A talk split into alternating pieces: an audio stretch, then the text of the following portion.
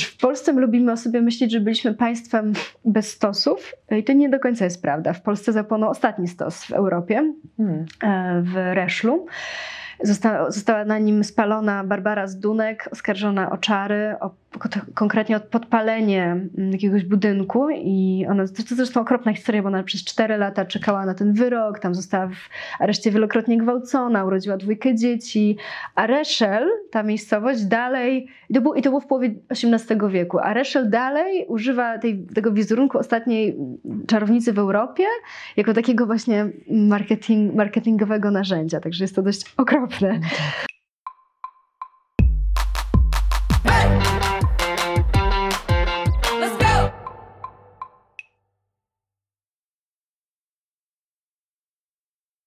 Cześć, witajcie w kolejnym odcinku Koleżanek. Ja mam na imię Martyna, a to jest program, w którym rozmawiam z kobietami, także ekspertkami w różnych dziedzinach, o kobiecości, o wolności i o dobrym życiu.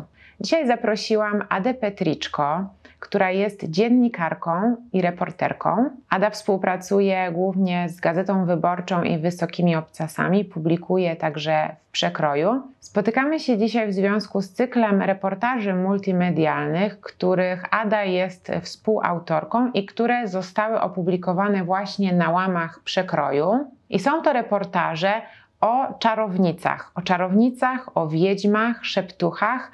Ada wraz y, z zespołem dziennikarzy i reporterów z innych krajów europejskich, Hiszpanii i Rumunii, opowiada o tym, jak dziś e, żyje się czarownicą i przeprowadzają swoiste polowanie na czarownicę. O czym będziemy rozmawiać? Chcę zapytać Adę o to, czy te kobiety czarowały, co one właściwie robiły, za co na nie polowano, dlaczego je torturowano, dlaczego palono je na stosach. Co je łączy z feministkami, bo jeśli przyjrzymy się niektórym napisom na transparentach, na dzisiejszych protestach kobiet, e, to zauważymy takie napisy jak e, Jesteśmy wnuczkami czarownic, których nie udało Wam się spalić. I żeby dowiedzieć się tego, czym te kobiety, czym dziś czarownice się zajmują, udamy się na Podlasie, udamy się do Hiszpanii i do Rumunii. Zapraszam Was bardzo serdecznie do oglądania i słuchania tego odcinka i nie zapomnijcie subskrybować naszego kanału. Dziękuję Ci, Ada, bardzo, że przyszłaś. Dziękuję bardzo za cieszę. zaproszenie. Moja przyjemność. I chcę z Tobą rozmawiać o czarownicach i o wiedźmach. Mhm. I zacznę od tego, co wiemy o nich w rzeczywistości. Mm, o tych o kobietach, tych, którym... O mhm. tych kobietach, które mhm. były palone na stosach i które mhm. były prześladowane, torturowane. Mhm. Co, co może wiemy w takiej e, przestrzeni europejskiej mhm. na ten temat? Co o nich wiemy? No, e, wiedźmy i, i w ogóle postać czarownicy przewija się przez europejską kulturę od antyku. Już mhm. wiesz, Horacjusz i Wirgiliusz i Aeschylus, oni umieszczali w swoich dramatach taką właśnie postać takiej wstrętnej, brzydkiej, starej zwykle, to też jest ważne, kobiety, e, która coś tam miesza, coś tam hachmęci, knuje, um, mhm. ale takie taki rzeczywiście szał polowań na czarownicę um, zaczął się, i to jest też ciekawe, zaczął się we wczesno-nowożytnym okresie, czyli od mhm. renesansu. Mhm. Bo mi się wydaje, że my, na pewno ja, ale też e, wiele osób, których, których teksty czytałam, gdzieś tam utożsamiało początkowo e, postać wiedźmy ze średniowieczem, prawda? Mhm. Z, tymi okres, tym okresem no mrocznym, mhm. ciemnym, takim zabubonnym, e, a tu się okazuje, że właściwie ten, te, naj, te największe polowania i właściwie taka, taka epidemia polowań na czarownice przypada na okres rozkwitu nauki, sztuki, kultury, okay. narodzin kapitalizmu też. Więc to jest takie mocno kontrintuicyjne. Mhm. I teraz co wiemy o tych kobietach? E, wiemy, że wiemy wiele i niewiele. Wiemy, nawet ciężko jest ustalić, ile tak, do, tak naprawdę ich było. Mhm. Oficjalne szacunki mówią o 40 do 60 tysiącach ofiar, mhm. tylko że to są szacunki, które biorą się z kronik, przede mhm. wszystkim miejskich. Czyli to, bo to też jest ważne, żeby powiedzieć, że polowania na czarownice zaczęły się w kościołach, a potem prowadziły je i potem przejęły je w dużej mierze sądy cywilne. Okay. Czyli te, te dane, które my mamy, są z archiwów głównie. Mhm. Natomiast e, badacze, socjolodzy, historycy szacują, że mogło tych ofiar być nawet 10 razy więcej. Mhm. Nie wiem, ja, ja wolę się trzymać tych zaniżonych danych um, niż przesadzić, um, ale myślę, że gdzieś prawda jest po środku. Mhm. No i to były kobiety, aha, i z tych, i z tych właśnie, te, to jest myślę bardzo ważne, że z tych wszystkich ofiar około 75 do 80% to były kobiety, mhm. bardzo dużo. Um, dlatego gdzieś tam to polowanie na czarownice to były tak naprawdę, myślę, można powiedzieć po tych danych, polowania na kobiety. Mhm.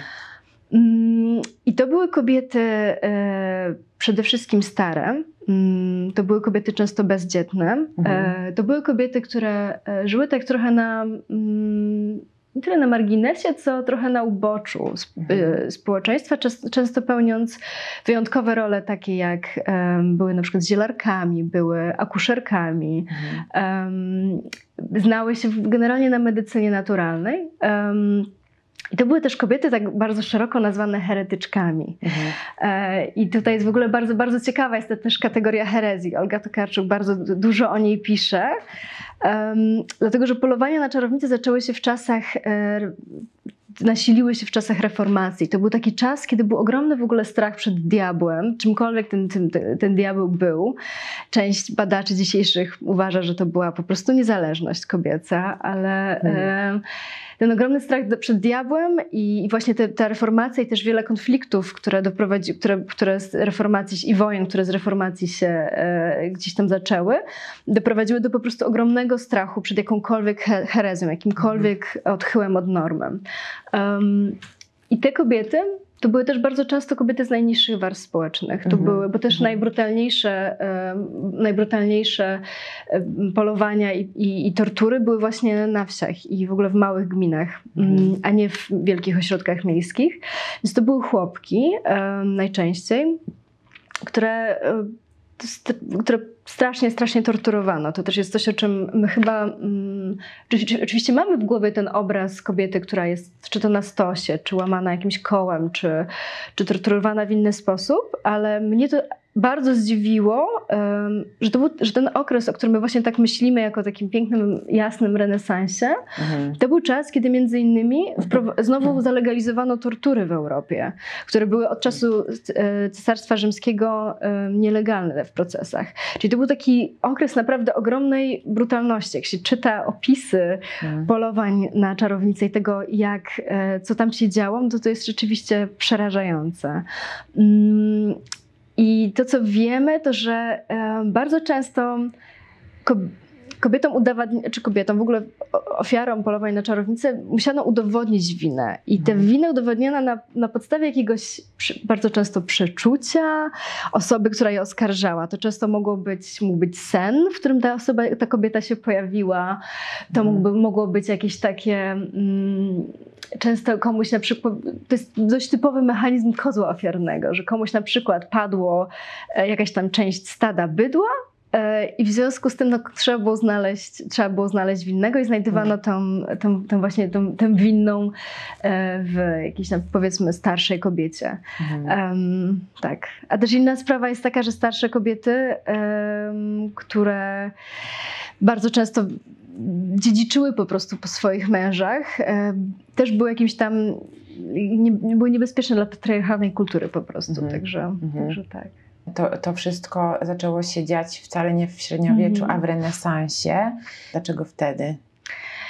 Co, dlaczego? To, to jest tak, że te, te procesy, one, one były już wcześniej. Nawet ciężko powiedzieć, wiesz, kiedy się zaczął pierwszy proces oczary, bo to jest mhm. coś, co... Mm, Kościół miał tak silną pozycję w Europie, e, że to jest temat, który się gdzieś tam przewijał. Natomiast rzeczywiście takie apogeum nastąpiło dopiero mhm. wtedy. Um, I ono nastąpiło z kilku przyczyn. E, jedną z nich była właśnie reformacja, która sprawiła, że w ogóle w Europie wtedy był taki klimat. Um, że bardzo dużo w ogóle, czy religia w ogóle była, wiesz, dominującą siłą w życiu publicznym, oczywiście, ale że generalnie wtedy bardzo dużo w ogóle rozmawiano o diable, o herezji. Um, oprócz tego, to był czas, e, kiedy wymyśl, pod koniec XV, czy w środku XV wieku wymyślono maszynę drukarską. Mhm. No i pod koniec XV wieku wyszło takie bardzo znane dzieło, które no nazywa się Młot na czarownicę. Tak. Mhm. I to był ówczesny bestseller.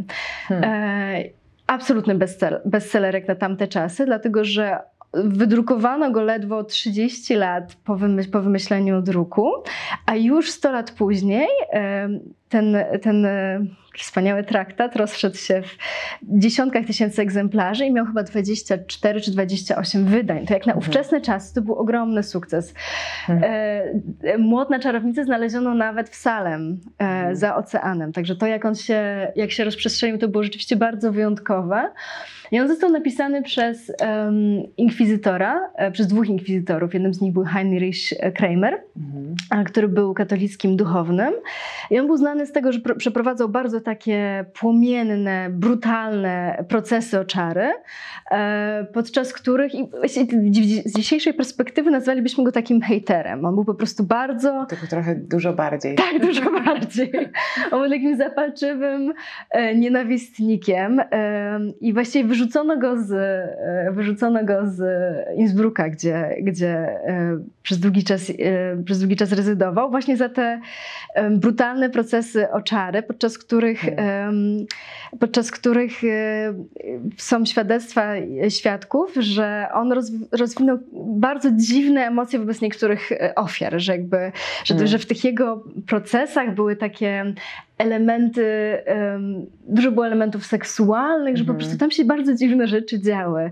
No i on w akcie odwetu napisał ten Młot na czarownicę, to jest kilkusetstronicowy traktat, tak, który jest pełen, który jest takim rzeczywiście takim DIY e, e, podręcznikiem dla łowców czarownic. Jest pełen, jest pełen mitów na temat e, tego, na temat tego, kim są czarownice, bo właściwie wcześniej nie utożsamiano tak bardziej postaci, tak bardzo aż postaci czarownicy z kobietą. Znaczy, Aha. to się pojawiało, ale nie aż do takiego stopnia. Natomiast okay. w tym podręczniku e, Kramer połączył mizoginię, totalne, totalną nienawiść wobec kobiet, właśnie z postacią czarownicy i, te, i tego, w jaki sposób tę czarownicę e, e, identyfikować, mhm. jak ją, e, co z nią zrobić, kiedyś już się z nią, ją znajdzie, czym jest właśnie diabeł.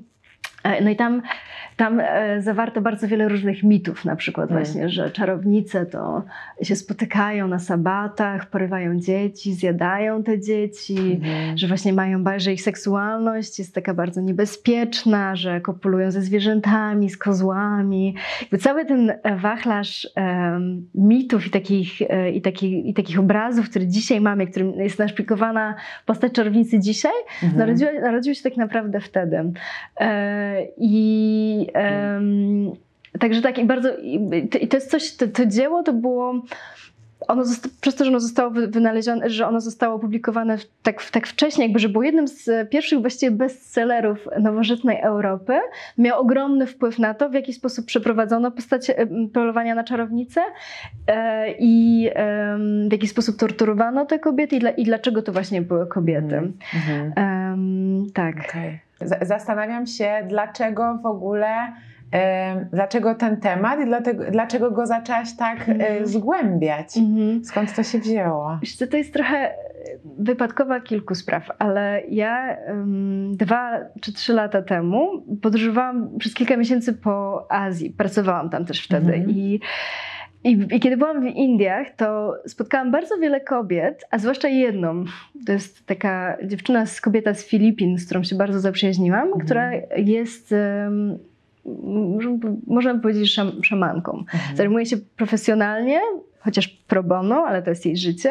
Zajmuje się przeprowadzaniem ludzi przez różne rytuały, między innymi rytuały psychodeliczne. I, mhm. I kiedy ja, ja ją poznałam, w ogóle poznałam bardzo wiele osób tam, które się właśnie trudniły takimi, mm, takimi zajęciami. Ale zwłaszcza ona była dla mnie fascynująca i spędziłyśmy razem dużo czasu. I mówiłam, że jak ją obserwowałam, to zaczęłam się zastanawiać, jak to jest w Europie. Czy my też, czy u nas Mhm. też um, są właśnie takie, takie wiedźmy, takie szamanki, takie kobiety, które, które gdzieś tam pełnią właśnie takie trochę funkcje przeprowadzania ludzi przez różne kluczowe momenty w życiu, towarzyszenia im, ale w, na zewnątrz tych takich instytucjonalnych struktur klasycznych, czyli na przykład e, instytucjonalnej medycyny. I i pamiętam, że dużo wtedy o tym myślałam. Zaczęłam czytać właśnie, wiedziałam oczywiście o polowaniach na czarownice, natomiast nie, nie, nie, nie, wchodziłam w to nigdy tak głęboko.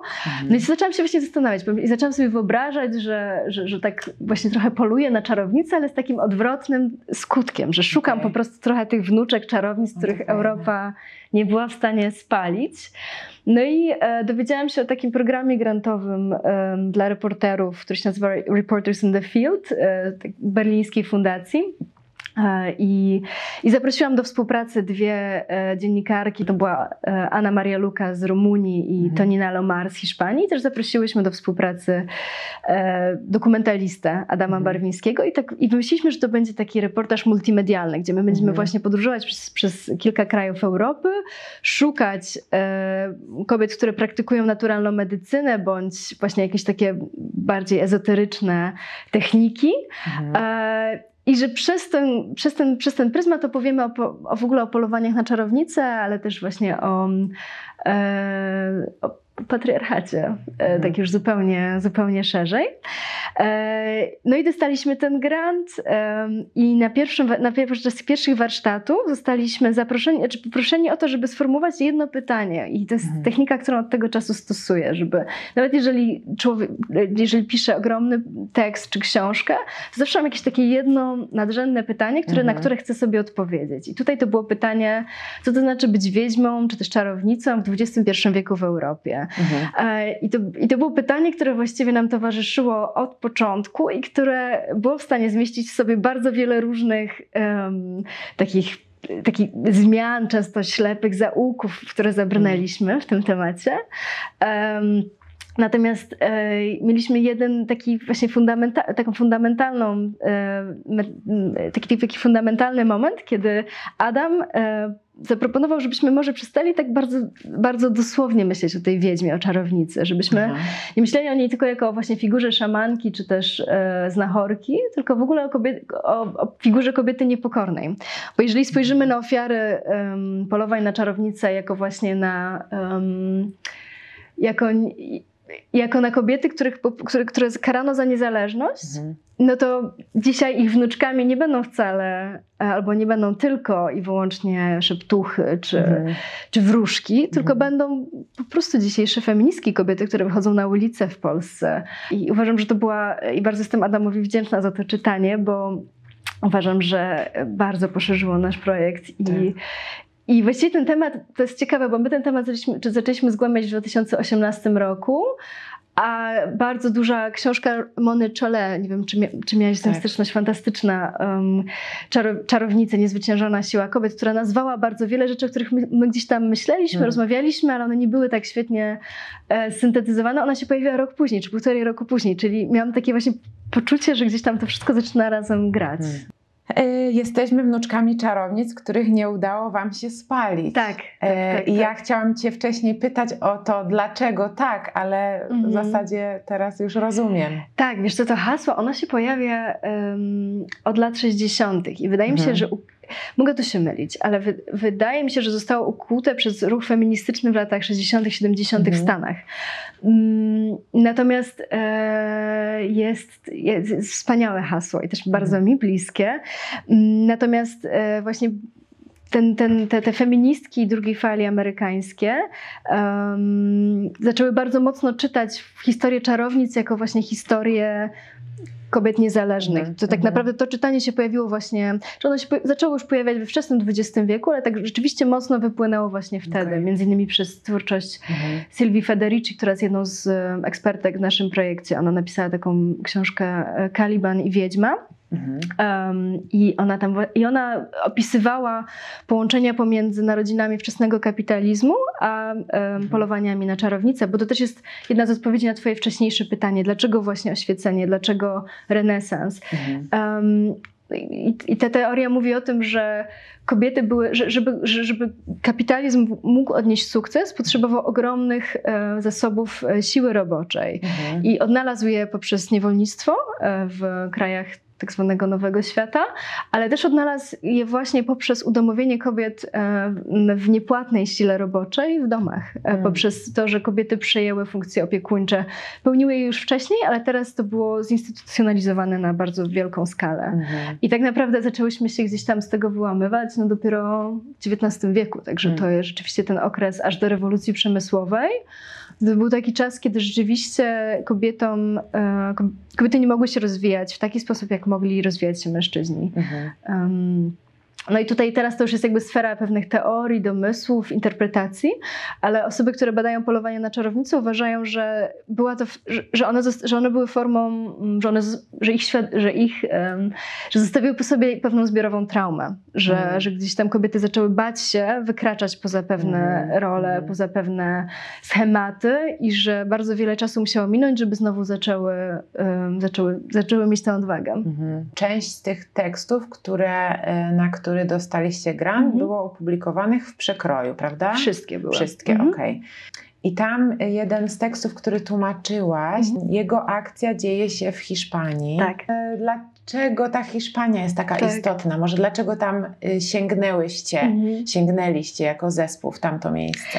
Wiesz co, sięgnęliśmy w tamto miejsce dlatego, że, um, dlatego, że tam odbyło się największy, udokumentow największy udokumentowany proces czarownic. Mhm. I to też dla mhm. nas było fascynujące, mimo że ten proces nie skończył się tak krwawo jak bardzo wiele procesów, bo w sumie z tych 7 tysięcy osób, które zostały wtedy, które były wtedy sądzone, skazano 50 chyba tylko, mhm. więc niewiele. I chyba stracono tylko 8. Czy, mhm. W każdym razie to były zawsze jest to, zawsze jest to utrata tak. życia, tak. ale jest to niewielka proporcja.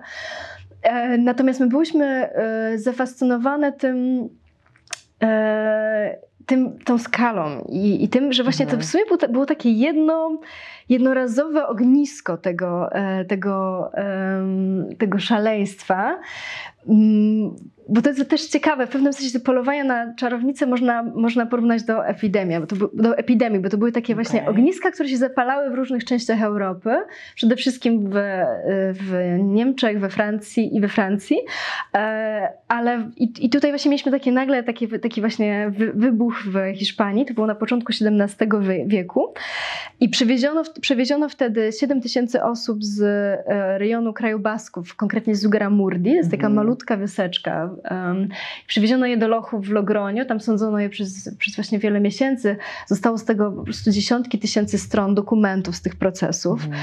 że to było bardzo duże. I to, co nas zainteresowało, to to, że to miasteczko z, Góra, z Ugaramundi ono jest dzisiaj takim trochę Luna Parkiem, takim, mm. wiesz, takim hiszpańskim salem. Tak. I właściwie nie ma, nie ma wielu takich miejsc w Europie, gdzie my mamy namacalne, namacalnie możemy zobaczyć, w jaki sposób dzisiaj e, sprzedaje się właściwie wizerunek czarownicy.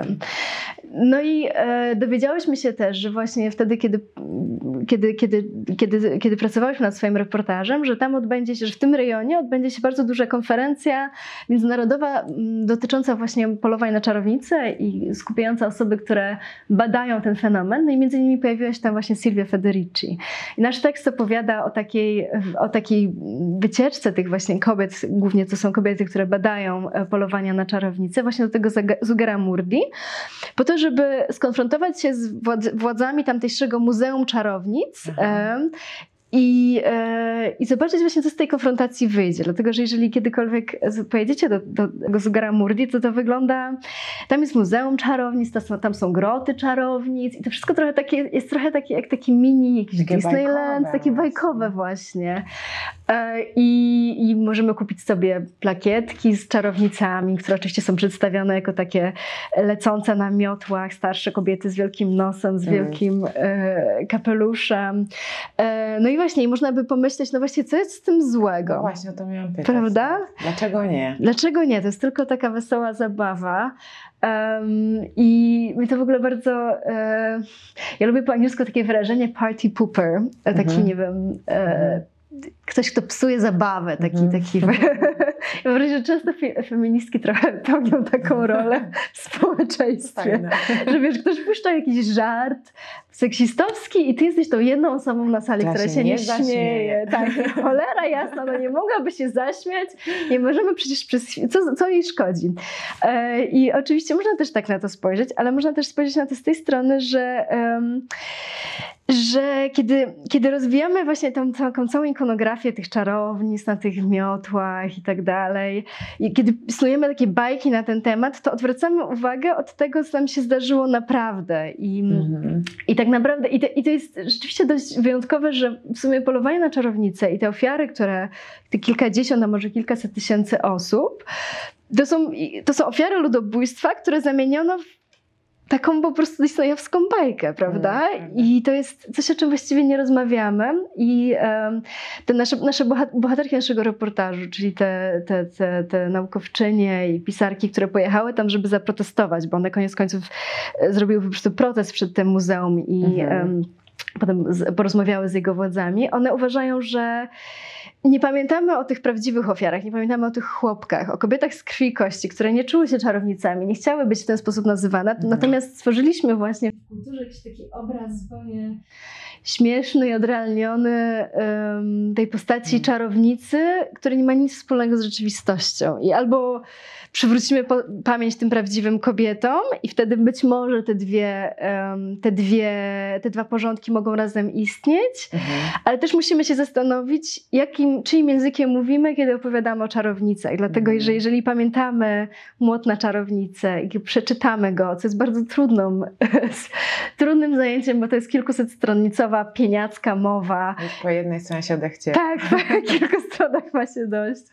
Ja e, przeczytałam nie, ca- nie w całości, ale większość tego wiekopomnego dzieła i e, i jeżeli, jeżeli się z nim skonfrontujemy, to zdajemy sobie sprawę z tego, że opowiadając o czarownicach mówimy tym językiem. No Teraz właśnie. pytanie, czy chcemy mówić językiem. E, To jest takie fajne Tak. pytanie, które można sobie zadać w momencie, kiedy nie chce się rozwalić tej imprezy. tak, dokładnie. tak może to troszkę może gdzieś tam uporządkować Tak. i tak, myślenie. tak, tak. Można powiedzieć, że z, z Hiszpanii pojechałyście, pojechaliście w ramach Tak. projektu na Podlasie. E, Ale w reportażu, który piszecie, który ty pisałaś, Mhm. okazuje się, że nie spotkałaś Mhm. się e, z e, Tak. Kobietą, która jest główną bohaterką. Czy wiesz co, ja się spotkałam z nimi wszystkimi, natomiast żadna z nich nie wyraziła, i rozmawiałam z nimi, natomiast żadna z nich nie wyraziła zgody. Ach tak, bo Żebym- dosyć tak ciekawie się reportaż Tak, kończy, kiedy tak, ty się tak. z nią faktycznie spotykasz. Tak, tak, tak, I tam tak. jest cięcie, reszta jest już Tak. między wami, pozostaje. Tak, to jest dla mnie też bardzo ciekawe e, i też to było coś, co po prostu postanowiłam uszanować, że te kobiety mm, doświadczyły takiego, tak, były tak często upokarzane przez media, ale też w ogóle przez e, ludzi, którzy z jednej strony chodzili do nich cichaczem, a z drugiej strony jakby w takim e, sferze publicznej raczej mówi, mówiono o nich jako o takich właśnie tych starych babach, które Mhm. gdzieś tam e, albo w ogóle mm, mają, mają coś do czynienia z diabłem, ale generalnie to jest zabobon i nie ma co. Em, i one, I one są po prostu bardzo zniechęcone wobec, Mhm. wobec dziennikarzy i, i też no jest to bardzo przykre.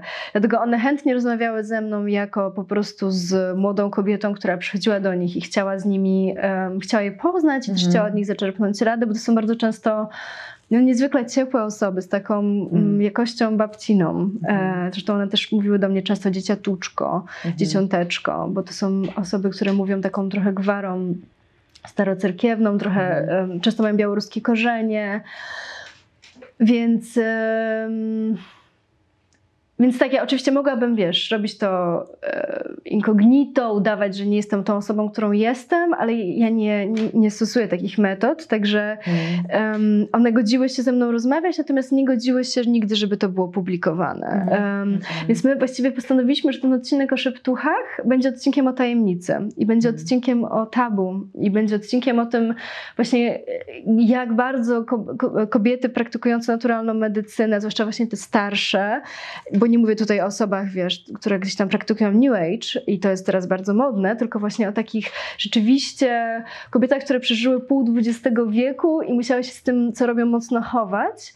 I o tym, w jaki sposób one właśnie gdzieś tam zostały zepchnięte na margines. Mhm. Um, także ja myślę czasami, że w ogóle bardzo mocne jest, e, kiedy bohater mówi ci nie. Mhm. I, e, i, I często warto się przyjrzeć wtedy dlaczego mówi nie i ten powód jest często ciekawszy niż zmuszanie go jakimiś mm. podstępnymi sposobami, żeby powiedział tak. No tak. E, co nie jest tajemnicą, mm. a mhm. co zobaczyłaś na Podlasiu będąc? Um, hmm. no, e, taj, nie jest tajemnicą to, że jak bardzo to jest tam powszechna praktyka. W mhm. sensie... Mm, ja w kolejce, siedząc w kolejce do właśnie szep, szeptuch, um, czasami jeżeli jest to popularna osoba, tak jak właśnie moja bohaterka pani Wala Popławska, to te kolejki trwają cały dzień, siedzi się tam wiele godzin, ludzie siedzą od wczesnego rana do późnego wieczora. To też jest wyjątkowe, że ta 90-kilkuletnia pani przyjmuje dalej od rana do wieczora. Mhm jak właśnie słyszałam od kilku osób w kolejce, to świadczy o pewnej mocy. Mhm. Może tak, może nie. Zależy, w co się wierzy. W każdym razie um, dla mnie zadziwiające było to, jak słyszałam od ludzi, że na przykład sami lekarze im czasami polecali, żeby spróbować może. Hmm. Zwłaszcza w fatalnych przypadkach, bo nie zaszkodzi, a może pomoże. Tam się, tak, tam mhm. się tak mówi. Nie mhm. zaszkodzi, może pomoże. Mhm. Więc, e, więc e, spotkałam właśnie w poczekalni panią, która powiedziała mi, że wraca od neurochirurga i on, i on właśnie jej tutaj polecił, że słyszał, że ta pani jest rzeczywiście dobrą zdrowicielką ja nóż, czemu nie? Mm. Um, spotkałam też um, popa, um, prawosławnego duchownego, który, o którym wiem, że tylko też on znowu nie chciał i też nie chciałby pewnie, żebym powiedziała, jak się nazywa, ale mhm. on też się trudni szeptaniem i to jest jakby jedna z jego praktyk, w jaki sposób pomaga i uzdrawia. Mimo, że to też no, w kościele prawosławnym, jak wiadomo, jest, e, mhm. jest to bardzo duże tabu i, i, i, na to nie ma przyzwolenia, także to było, to było dla mnie no bardzo tak, ciekawe. Tak, tak, tak. No i też e, ciekawe było to, że e, jedną z moich bohaterek jest antropolożka. Mm, E, wspaniała pani, doktor magister Małgorzata Haryton i ona mi powiedziała, że właśnie już tak od dziesiątek lat słyszy o tym, że to szeptanie wymiera i że już, już tego nie będzie, a jednak cały czas gdzieś tam jest. No nie jest to, to już tak jak kiedyś było, że każda wieś miała swojego księdza i swojego szeptucha i swoją szeptuchę, ale, ale rzeczywiście dalej jest to, jest to popularna praktyka. Te wnuczki może. Tak, dokładnie. Pozostają. Tak, tak. No tradycyjnie właśnie tak jest, że mhm. powinno się ten dar przekazać wnuczce, bądź córce, bądź jakiejś w ogóle kobiecie bliskiej z rodziny, bo inaczej e, mówi się, że szeptucha nie jest w stanie, że nie może umrzeć, że się męczy bardzo wiele dni. Hmm. Słyszałam opowieści o tym, że trzeba było dach zrywać, bo inaczej ten dar nie mógł ulecieć. Wow. No bardzo to jest takie barwne wszystko, no. tak tak. A tak sobie teraz pomyślałam, e, mm, dlaczego to w ogóle jest po stronie kobiecej? To jest takie ciekawe. E, dlaczego to jest po stronie kobiecej, tak. ten dar? Tak. Mm, wiesz co, bo e, zostało mi wytłumaczone właśnie przez, przez magister Harryton, że w ogóle w kulturze ludowej i też tak, tak było właśnie w kulturze przedrenesansowej, medycyna ludowa w ogóle była i w ogóle domena zdrowia była domeną kobiet. Mhm, um, i, I, to, zostało, to zostało gdzieś tam zmienione poprzez właśnie narodziny nowoczesnej medycyny, mm. która od początku swojego istnienia do niedawna tak naprawdę była zarezerwowana dla mężczyzn, bo pierwsze uniwersytety medyczne, pierwsze wydziały, właściwie pierwsze wydziały medyczne na uniwersytetach w mm. Europie powstały około chyba XIII wieku i, i od początku nie miały tam wstępu kobiety. To też jest coś, o czym się mówi właśnie w kontekście polowań na czarownicę, że um, że one dotknęły między innymi właśnie dlatego znachorki i zielarki, że, to, że, to, że, one stanowiły jakąś tam, że, one, że to były osoby z ogromną wiedzą, które stanowiły konkurencję dla, e, hmm. dla nowoczesnej medycyny. I żeby nie było jasne, ja jestem fanką nowoczesnej medycyny i z niej korzystam, tylko myślę, że fajnie jest e, e, i zresztą jestem z lekarskiej rodziny. tylko myślę, że fajnie... Mamo, tato, Mamo, tato. tylko, że myślę, że fajnie jest e, myślę, że fajnie skorzystać z tej, z tej mądrości, że i tutaj, i tutaj jest bardzo wiele, bardzo mhm. wiele wartościowych elementów. A też po prostu poznać tak. i, i potem zdecydować, dokładnie. czy to mnie w ogóle interesuje. Tak, tak dokładnie, dokładnie. E, więc właśnie to była od początku, od, e, to była po prostu domena kobiet e, hmm. i pozostała nią, tylko że właśnie gdzieś tam została ta wiedza ośmieszona, właśnie przypięto jej łatkę magii, czarów, jeszcze właśnie za czasów polowania na czarownicę i jakiegoś takiego, tak, zabobonu. Hmm. Tak bardzo dużo z tego, e, co opowiadasz cały czas, jednak kojarzy mi się z e, kobietami, które e, dzisiaj na nowo, młodymi mm. feministkami, które nazywane są czarownicami. Tak, tak. Więc gdzieś ten obraz, te, te obrazy się łączą. Tak. A jeszcze chcę Cię zapytać, czy są jakieś inne rzeczy, oprócz tych, o których już powiedziałyśmy, co, y, co łączy i te mity, i te figury, mhm. i, i te historie z tymi współczesnymi kobietami. Tak, tak. Z ekofeministkami tak, też, z y, które pojawiają się w mhm. kolejnym E, twoim tekście. Tak, to jest, wiesz co, to jest taki temat duży, bo jak powiedziałaś o tych e, kobietach, które o nas, o, o, o nas, które wychodzimy teraz na ulicę i o mężczyznach, którzy nam towarzyszą, to, to natychmiast zaczęłam myśleć też o kwestii w ogóle rozrodczości, która też mm. znowu w tym okresie przed, e, wczesnej, przed nowożytnym była domeną kobiet i właśnie domeną mhm. akuszerek i domeną zielarek, które e, zajmowały się przyjmowaniem ciąż. E, a tutaj mam tylko dane dotyczące Francji, ale mhm. zdaje się, że w XV wieku, kurczę, to musiałabym znaleźć, mhm. kiedy zaczęto rejestrować ciążę mhm. w Paryżu.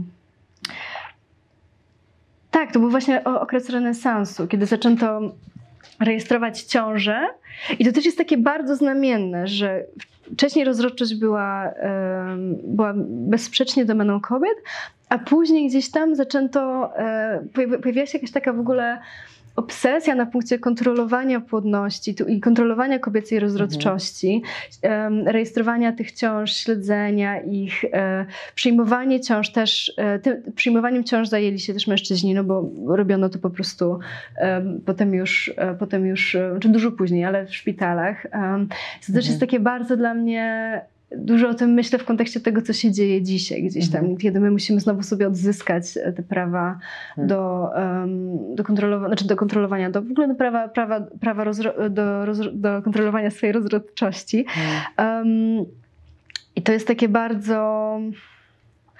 To jest dla mnie bardzo, bardzo ciekawe i bardzo też właśnie interesujące w kontekście ekofeminizmu, o którym teraz wspomniałaś, e, który jest takim prądem, mm, odłamem feminizmu, mówiącym o tym, że musimy zacząć myśleć o, um, o tym, że ofiarami patriarchatu są nie tylko kobiety, ale też na przykład jest natura, um, i są, e, są osoby, są, są mieszkańcy krajów skolonizowanych, że mhm. generalnie to jest jakiś taki szerszy system opresji, który się narodził właśnie w tamtych czasach, kiedy rodził się w ogóle kapitalizm.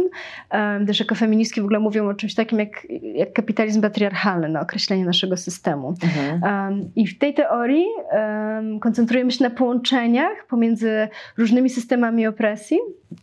E, I na przykład zwracamy uwagę na jakiś taki bardzo podstawowy mechanizm, jakim jest uprzedmiotowienie, że musimy, musimy uśmiercić coś po to, żeby móc to podbić. I w ten sposób na przykład hmm. no, kolonie nazywano dziewiczymi, e, dziewiczymi rejonami, prawda? Um, które właśnie trzeba było podbić. I to jest nawet, te, te, nawet ten język jest taki bardzo znamienny. E, kobiety też trzeba było um, uznać za gorsze, mniej inteligentne, bardziej jakieś takie pobudliwe, e, popędliwe, bliskie generalnie właśnie tej natury, która była niebezpieczna, która była jakaś taka dzika, a z kolei natura I to też jest bardzo ciekawe, bo właśnie taka mechanistyczna, mechanicystyczna um, filozofia natury też się narodziła w tym okresie. Mhm. Czyli te, to, jest, to jest filozofia, która postrzega naturę jako martwą. Mhm. Jako, martwo, jako taki martwy organizm, z którego my możemy sobie czerpać, jako źródło zasobów generalnie dla mhm. nas. To jest mhm. spojrzenie, które się narodziło też w drugiej połowie XX wieku, tak to słowo chyba zostało w latach 70. wymyślone, a mhm. gdzieś tam rzeczywiście zaczęło być głośno o feminizmie w latach 90. XX e, wieku. Mhm. Tak. No to już tak e, też kończąc, yy, troszkę. Yy, żeby przenieść się jakby w inny obraz, bo je, jest jeszcze jeden reportaż, który tłumaczyłaś i który wspólnie napisaliście. Y, I to jest reportaż o y, czarownicach mm -hmm. w Rumunii. Mm -hmm. I tam jest bardzo ciekawie, mm -hmm. bo tam jest inaczej. Tam jest inaczej, to prawda. Y, I tam ta kobieta tamta czarownica jest inna. Tak. To gdybyś teraz mogła powiedzieć, jaka ona tam jest. Oczywiście, tak. To jest, absolut, to jest w ogóle mój ulubiony reportaż tego całego cyklu. E, jej, został napisany przez Annę, Annę Marię Lukę, moją e, koleżankę, która jest sama wnuczką czarownicy. O. Jej babcia, tak, e, już nie włożyliśmy tego do tekstu, ale teraz trochę żałuję, bo jej babcia była właśnie taką znachorką w swojej wsi. Mhm. I Rumunia jest ciekawa też dlatego, że że oni mają inną historię w ogóle polowań na czarownicę. Mm -hmm. Wiesz, w Polsce my lubimy o sobie myśleć, że byliśmy państwem bez stosów i to nie do końca jest prawda. W Polsce zapłonął ostatni stos w Europie, mm. w Reszlu.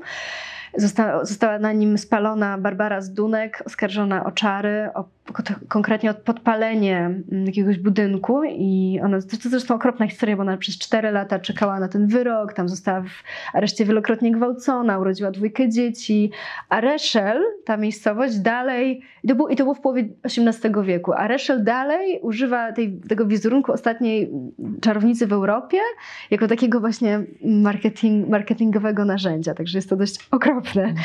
W każdym razie Polska nie do końca była po, e, państwem bez stosu, natomiast Rumunia e, już znacznie bardziej była, dlatego że mhm. rumuński kościół prawosławny, on prowadził raczej taką, taką cichą mm, politykę akceptacji i integracji tych wierzeń właśnie przed e, przedchrześcijańskich i ludowych e, do swojego, gdzieś tam na swoje, na swoje poletko.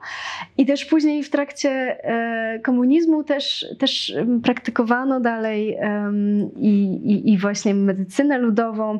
Aha, i to też, to też się brało z tego, że po prostu tam dużo wolniej się rozwijała instytucjonalna medycyna, czyli mhm. po prostu przez te setki lat, e, kiedy w Polsce, nie w Polsce, ale w ogóle na północy i zwłaszcza w północnym zachodzie Europy no, nauka jednak bardzo prężnie się rozwijała, no to właśnie w Rumunii raczej wciąż leczeniem zajmowali się znachorzy, znachorki, mhm. uzdrowiciele, mhm. zielarze i tak dalej. Także gdzieś tam ta ta wiedza nie została ośmieszona i nie została tak bardzo zepchnięta mhm. na margines. Plus oczywiście no, w Rumunii mamy kontekst e, etniczny, bo tam um, czarownice w ogóle czarami um, zajmują się Romki mhm. i jest to bardzo prestiżowa funkcja społeczna. Um, bohaterkami naszego reportażu są dwie romskie kobiety e, w różnym wieku.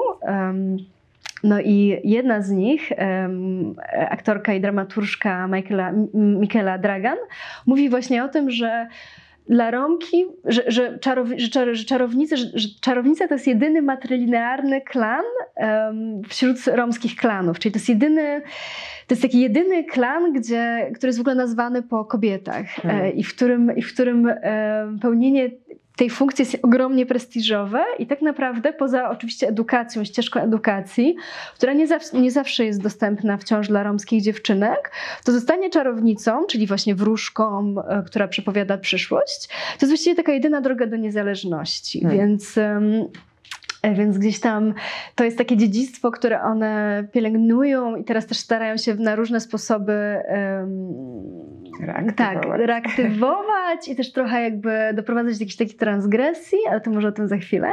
W każdym razie to jest jedna z bohaterek naszego reportaża, a druga bohaterka to jest taka bardziej, um, to jest taka, to jest romska wróżka, ona się nazywa Maria Campina. Maria to Campina. Jest gwiazda, tak? Maria Campina jest absolutną gwiazdą w mhm. Rumunii. E, jest, e, ona przepowiadała przyszłość Elenie Czałczesku, przepowiedziała jej zresztą przypowiedziała jej śmierć i ta Czałczesko ją prawie straciła za to. Michaela Dra Maria Campina jest teraz dobiega, zdaje się, siedemdziesiątki. Jest oczywiście właśnie szefową swojego klanu. Panuje w jej domu absolutny matriarchat. Ona jest też bardzo bogata. Jej jest gwiazdą reality różnych show. Jest zapraszana do teleturniejów. Generalnie jest bywalczynią w rumuńskiej telewizji. Ślub jej, jej wnuka był transmitowany też wow. na bardzo wielu kanałach, także to jest taka prawdziwa celebrytka tamtejsza. No i Maria Campina jest taką bardziej, jest powiedzmy bardziej taką e, klas, jest taką wiedźmą, czy też czarownicą, czy wróżką, jakbyśmy sobie właśnie wyobrażali e, romską wróżkę.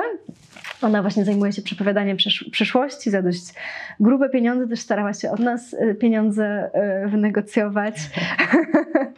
E, I można sobie myśleć, co się chce na jej temat, czy na temat jej metod. Natomiast fakt faktem jest, że no, ma bardzo wysoką pozycję w mhm. społeczeństwie i, i w swojej, przede wszystkim w swojej społeczności. I ona siedzi na tronie, przyjmuje tak, na tronie, tak, prawda? Tak, tak, tak. tak, mhm. tak. I w ogóle Rezydencja jest urządzona z przypychem. Ona mhm. ma e, tron.